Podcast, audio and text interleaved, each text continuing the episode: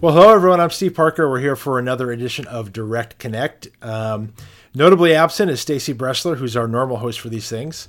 Uh, he asked me to step in and uh, fill his his uh, his shoes or whatever metaphor you you want to use. Uh, I'll do my best.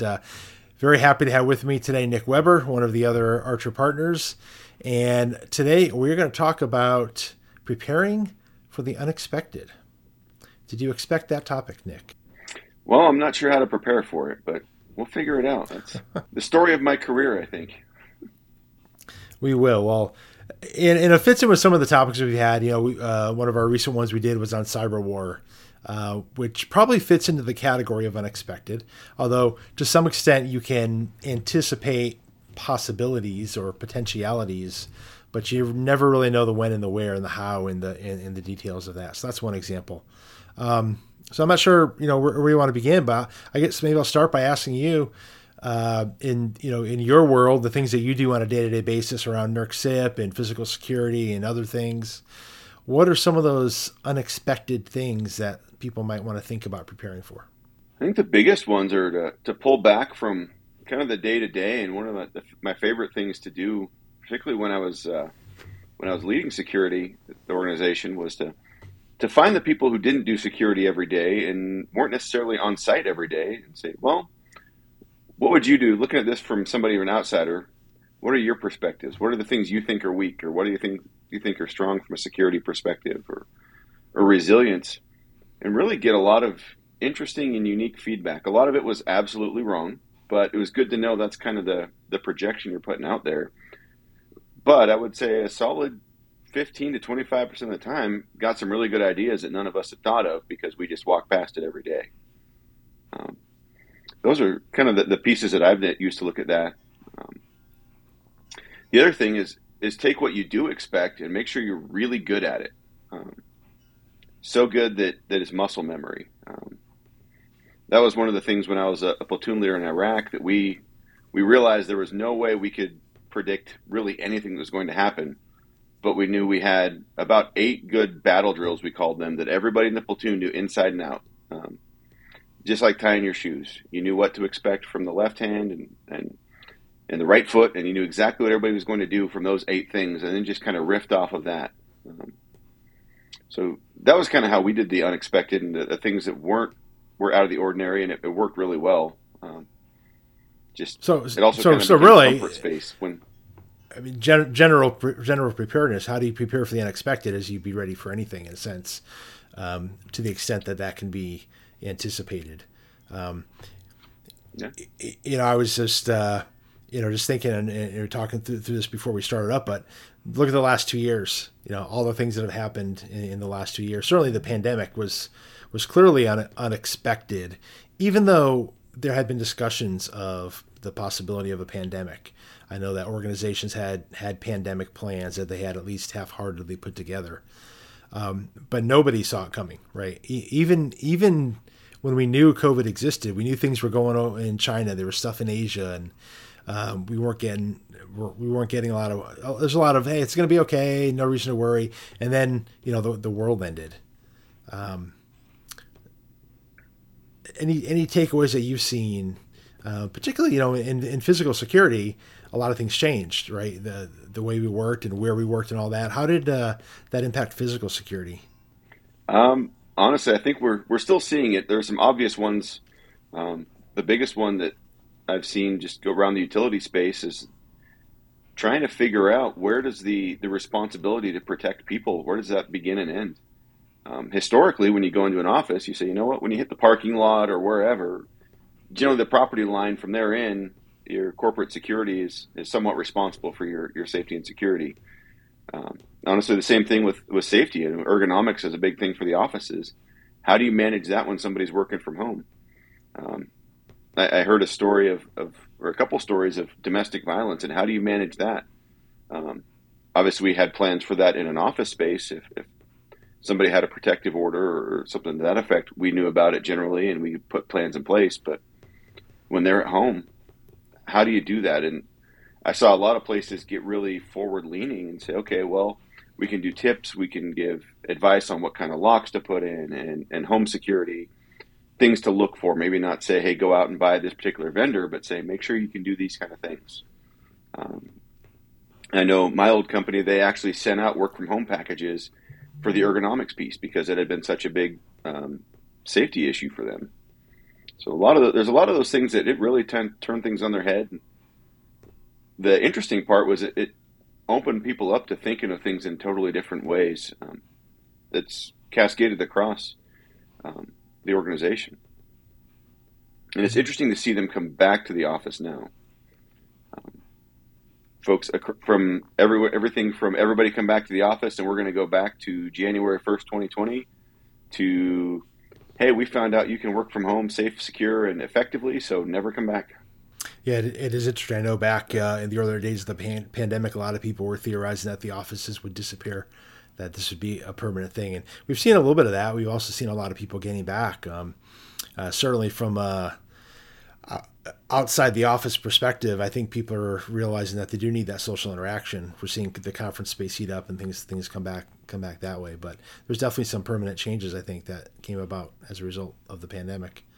Um, you know, other other things uh, on, on a personal note, out here in the Northwest, uh, you know, I, I, live in Oregon, as you know, and we've had uh, some natural disasters uh, go on, and certainly it's happened in other parts of the country as well. But just on a, on a personal level, we had uh, wildfires back in 2020, uh, Labor Day weekend 2020, some of the worst wildfires that had seen in the state of Oregon. And I got a firsthand taste of that because I was in an evacuation zone and our house was, uh, to say the fire, the, the, the, flames were very near our house. Uh, uh, touched part of our property, so we had experience with with evacuation. You know, we we learned some lessons from that. A lot of things. Um, one, uh, you know, when the power goes out, we don't have a pump for the well. We can't use a hose to, you know, try to keep the flames at bay. Um, my brother was on our property trying to help us clear some brush and realized that our chainsaw uh, was ready, but the blade wasn't sharp. So things things of that nature. Um, can you think of any examples? You know, maybe more directly relatable to security uh, of that nature, where you maybe made assumptions about things that would be available that were not uh, under unexpected circumstances. I mean, that's one of the things you're always running into, and particularly in the physical security space, it seems like with cameras, um, it's always the one you need, that angle when you're trying to assess an alarm that happens to go down for either communications failure or power failure or whatever it is. Um, so it's having that redundancy and knowing where you can get those different looks from. Also, just relying on on infrastructure we take for granted every day. Um, that's one of the things when I was at Homeland Security, we actually kind of the the scenario I think broke FEMA because they expected that um, power and electricity would would both be able to come back within a few hours or a few days. And the reality is, those two got into kind of a death spiral where if you lost connectivity and you couldn't communicate with the crews in the field, they couldn't restore power. But even the cell towers had at most 72 hours of, of battery backup. So they they got into this situation where they couldn't figure out how to restart it because you couldn't communicate. And you'd lost your repeaters for the radios, you'd lost the cell towers. Um, most of the, the, communications network was down. So how do you move forward with that? That's always an interesting when you start getting into the chicken and the egg, uh, particularly on the, the, bigger disasters. How do you manage that piece? Yeah, yeah, that's interesting. And, and I know the the GridEx report that was just issued last week. It's one of the things that NERC called out was the need for uh, restoration of communications and doing some work in work in that area because it's it's critically important. Um, you know, making assumptions about what will or will not will not be available. And you mentioned communications. Uh, uh, another point uh, on a personal note, you know, we went through an ice storm uh, a year ago, February here in here in Oregon. It was the same week that Texas had their major cold outbreak event, so we we didn't get a whole lot of attention. But uh, you know, I was at our house. We were without power for 232 consecutive hours, and we learned a lot of lessons out of that. Um, you know, we have a generator, so we can do certain things um, you know, one of the things I learned is that uh, it's great if you can have water stored up and, and use water or grab water from the creek or something. But if your septic's not on the generator, uh, you know, we have a sand filter, the septic backs up. So we had to re, you know, re jury rig things. Um, communications, we lost internet. Our, our internet provider, uh, they were actually out uh, filling generators, uh, trying to keep the internet internet up. Uh, you mentioned the cell towers; they went down. Um, we were fortunate. In fact, our generator broke on day seven, and we had to go out and get a new generator. Uh, we were very fortunate. We were able to to get a new generator locally. Lowe's had brought in a whole whole truckload of them, and we were able to drive around and get uh, gas and propane filled up. But you know, I realized having those contingencies, right? Um, relating that into the cyber perspective, you know, you gave some examples, but how many people have their uh, disaster recovery plan or, or, recovery plans or whatever it may be on a drive somewhere? And if you can't get to that drive, uh, you could be in trouble, right? Do you have do you have paper printed copies? Do you have maybe copies on a on a USB? Uh, can you get to it? What if what if your authentication goes down? Lots and lots of things to think about. Yeah, I would say that the biggest one, if you're preparing for the unexpected, is communication. Um, if you have good communication, you can work through a lot of things, but without it, you're you're going to be dead in the water real quick. Um, and it doesn't matter what kind of emergency or what you're doing, physical security, cyber security, emergency response. Um, in the, the military, we always had we called it PACE, your primary, alternate, contingency, and emergency communication. You always had to have a way to talk to somebody because if you you lost that communication, you weren't of any value, and your unit was going to come apart real quick. I mean, I think we're seeing a lot of that play out on the news right now in Ukraine. You can tell who can communicate and who can't. That that's such a huge component. Whether you're um, you're responding to a cyber attack or a, a, physical incident or a wildfire or combat, it doesn't matter if you can't talk. You're not going to be able to to be that, that adjust on the fly, the the semper gumby flexibility, and if you can't communicate to folks what to expect and what's going on. Yeah, that can that can be very challenging. I know certainly in the cyber world we depend quite a bit on electronic communications, um, and sometimes the redundancy is well we have another path out to the internet. Uh, there's assumption that the internet is always going to be there, and most likely it will be, but to your point, right? You can't necessarily rely on that 100% because it's it's quite possible that it, it would go. Um, you know, your your home internet goes down, you have the cellular backup, but what happens when the cell sites go down? Right? And now you're looking for a landline or you're driving to some area where there is a cell coverage or something of that nature. So it can be it can be very challenging.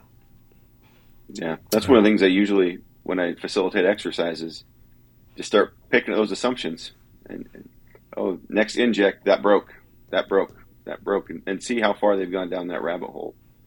Um, usually in communications, it's only one or two steps, and there's a lot of assumptions that I think won't hold up in an actual emergency. Yeah. How, how far down that rabbit hole do you have to go? I mean, I mean, at some point, there's only so much you can do, right? How do you measure when you've done enough? Yeah, that's the the tough part, and it honestly is going to be different for every every organization. Um, how much are what's your tolerance for for risk on that? What's your tolerance for downtime? Um, do you hold your your security communications the same level as your operators for the, for the bulk electric system? Do you do you need to have sat phones for your security teams? Uh, it depends. Honestly, that's something that every organization is going to look at and and make a, a, decision. But it should be something that's a conscious decision. This is where um, we're going to go into absolute just we're going to figure it out mode.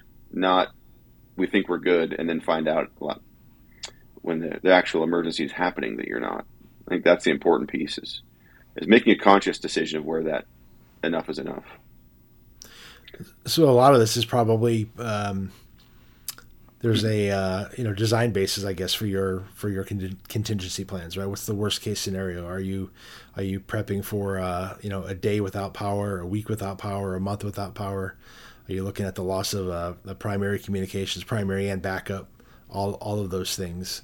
What kinds of scenarios? Uh, you know, if you were going to uh, put together a contingency plan, what would some of those criteria be?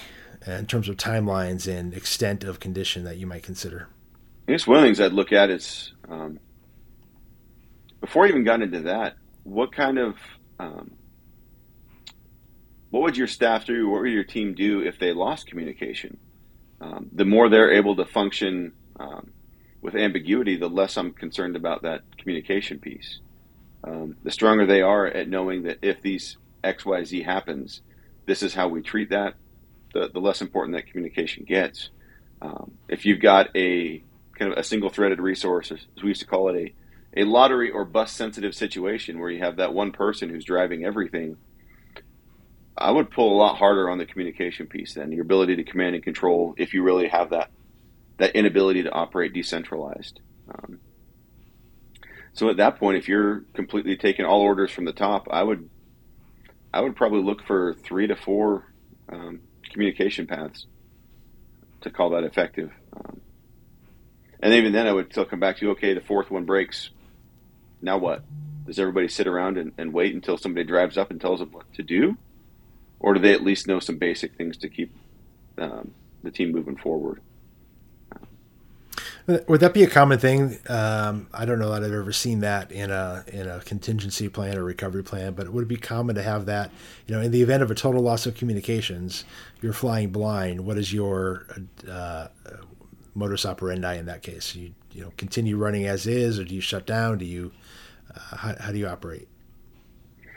Honestly, I haven't seen that outside of the government much. I know when I was at DHS, we did have some of that.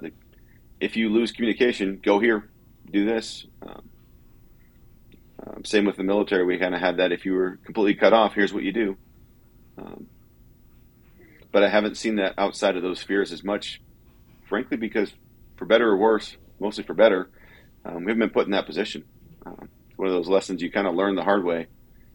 But I, I, have heard of a few who've gotten who've discussed it. I haven't seen it actually implemented though. In the operations side, I've definitely seen that where for whatever reason, if you're a, a, hydro and you lose communication, you know what to do. You show up and you just keep working until somebody else relieves you. I know uh, we dealt with that a lot with winter storms. If you didn't get relieved, you stayed. Break out the sleeping bags and the rations. Mm-hmm. Figure it out. Um, keep the plant running and respond to frequency variations or something of that nature. Run run to frequency. Yep. Haven't seen it on security teams, but it's. I wouldn't. Ex- I would expect to see that when near future evolutions, though, starting to get to that point, particularly after COVID mm-hmm. the pandemic. In in fairness, if uh, if communications are down, then that means the the cyber risks have probably gone away, or at least to some degree they've gone away, because it's uh, you know, difficult to hack without the internet or some some sort of communications. Um, yeah. But that that whole preparedness angle, I know. In thinking through uh, you know me, me, personally and my family how how we prepare for things. Uh, i always like to say okay what's the, you know what's the worst case that we're going to prepare for right? Um, and i'll joke about you know after after a certain point you get into the mad max scenario and we're not going to prep for that right? So you ought to be prepared you know to hunker down during a storm a power outage have food supplies things of that nature. Um, we've actually never thought through what if we lose communications, right? Is there a rally point, right? Or, if, you know, what if there's a major natural disaster and we're all scattered about? Um, back when, you know, before COVID, I was traveling a lot, I was out of town quite frequently. And um, I thought about it. I never really came up with a solution, but what would, what would happen if there was a major event and I was across the country and couldn't get home? Um, yeah.